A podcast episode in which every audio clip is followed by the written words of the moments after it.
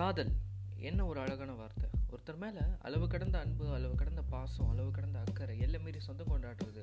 இது எல்லாத்தையும் இந்த காலத்தில் காதல்னு சொல்கிறோம் காதல் இல்லாமல் வாழ முடியுமா? அப்படி ஒரு வாழ்க்கையை அர்த்தமற்றதான் நமக்கு தெரியும். பார்த்த உடனே காதல் வரும். பழகுனதுக்கப்புறம் காதல் வரும். அழகை பார்த்து காதல் வரும். திறமையை பார்த்து காதல் வரும். காதல் வந்தது கூட தெரியாமல் வெள்ளந்தையாக பழகிட்டு இருக்க ஆட்களும் உண்டு. காதலை சொல்லாமல் தனக்குள்ளேயே வச்சுட்டு சுற்றுற ஒன் சைட்லவும் இருக்குது காதல் எல்லா வயசுலேயும் வரும். யார் மேலே காதல் வரும்னு கூட சொல்ல முடியாது. பொல்லாதது இந்த காதல். காதலை ஒவ்வொருத்தரும் ஒவ்வொரு மாதிரி புரிஞ்சு வச்சுருப்பாங்க.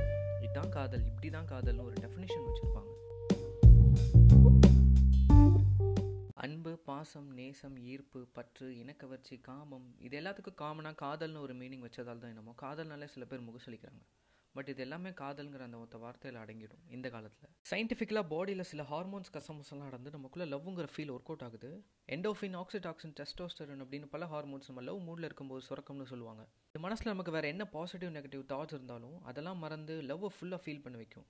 என்னால் தான் காதலிக்கும் போது வேறு எதை பற்றி யோசிக்காமல் அவங்க வேறு உலகத்துக்கே போய்ட்றாங்க. ஓகே ஃபைன் எனக்குள்ளே ஒரு கேள்வி இருக்குது லவ் பண்ணுறது சரியா தப்பா? இந்த உலகத்தில் எல்லா வகை உயிரினமும் அழியாமல் இருக்க முக்கிய கோட்பாடே காதல் தான்.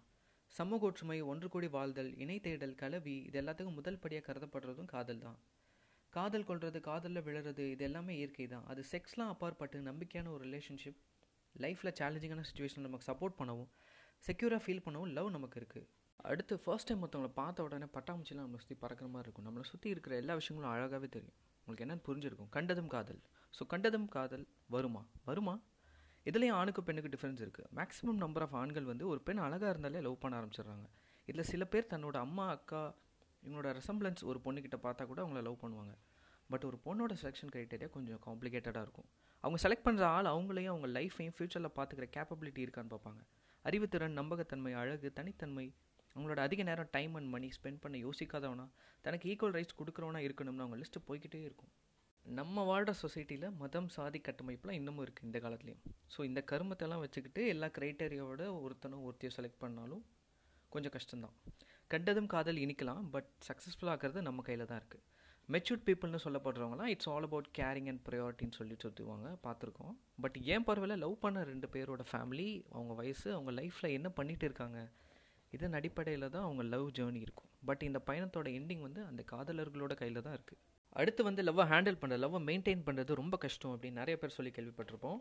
அவ்வளோ கஷ்டமான லவ்வை ஹேண்டில் பண்ணுறது ஃபஸ்ட்டு வந்து நம்ம பார்ட்னரோட எக்ஸ்பெக்டேஷன்ஸை நம்ம தெரிஞ்சு வச்சுக்கணும். இதில் சில அரிய வகை காதலிகள் வந்து அவங்கள குயின் மாதிரி ட்ரீட் பண்ணும் அப்படின்னு எக்ஸ்பெக்ட் பண்ணுவாங்க. கண்ணுங்களா நீங்கள் ராஜா மாதிரி உங்கள் காதலனை ட்ரீட் பண்ணாமல் அவங்கள ராணி மாதிரி ட்ரீட் பண்ணும் அப்படின்னு நினைக்கிறது ரொம்ப சின்ன பிள்ளைத்தனமாக இருக்குது அதே மாதிரி என்ன தான் ஆணாதிக்கம் அப்படின்னு சொல்லிட்டு சுற்றினாலும் ஒரு ஆணை வந்து ஆளுமை செய்பல் வந்து ஒரு அம்மாவாக ஒரு மனைவியாக ஒரு காதலியாக ஒரு தோழியாக ஒரு பெண் தான் இருப்பாங்க. ஸோ அவங்களோட முக்கிய தேவை என்னன்னு முன்னாடியே சொல்லியிருந்தேன். ஸோ அதை ஃபுல்ஃபில் பண்ணாலே போதும். இது எல்லாத்துக்கும் மேலே லவ்வர்ஸ்குள்ளே சின்ன சின்ன ஃபைட் வரும். அதை பெருசாக பார்த்துக்கிறது அவங்க கையில் தான் இருக்குது என்கிட்ட பேசல என்ன கண்டுக்கல அப்படின்னு ஒருத்தர் பக்கத்து இருந்து மட்டும் யோசிக்காமல் ரெண்டு பேருக்கு காமனாக உங்கள் பார்ட்னர் சைடு இருந்து யோசிங்க.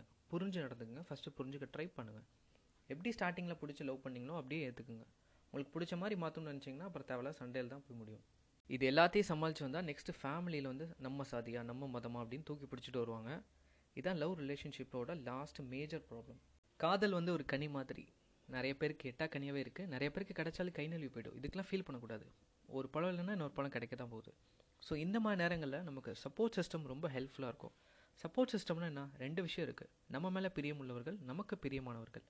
நம்ம மேலே பிரியமுள்ளவர்கள்னால் நம்மளோட ஃபேமிலி நமக்கு பிரியமானவர்கள்னால் நம்மளோட ஃப்ரெண்ட்ஸ் அடுத்து மற்றவங்களை டிஸ்டர்ப் பண்ணாமல் நமக்குள்ளே இருக்க உணர்ச்சியை வெளிப்படுத்துறது. எக்ஸாம்பிளுக்கு எக்ஸசைஸ் பண்ணலாம் புக் ரீடிங் பண்ணலாம் பெட்ஸ் வளர்க்கலாம். ஸோ நம்ம மனசை டைவெர்ட் பண்ணுறதுக்கான என்ன விஷயம் இருந்தாலும் அதை பண்ணலாம். அப்படி இல்லைன்னா ஒரு கோல் நமக்குன்னு ஒன்று செட் பண்ணி அதை நோக்கி நம்ம போகலாம்.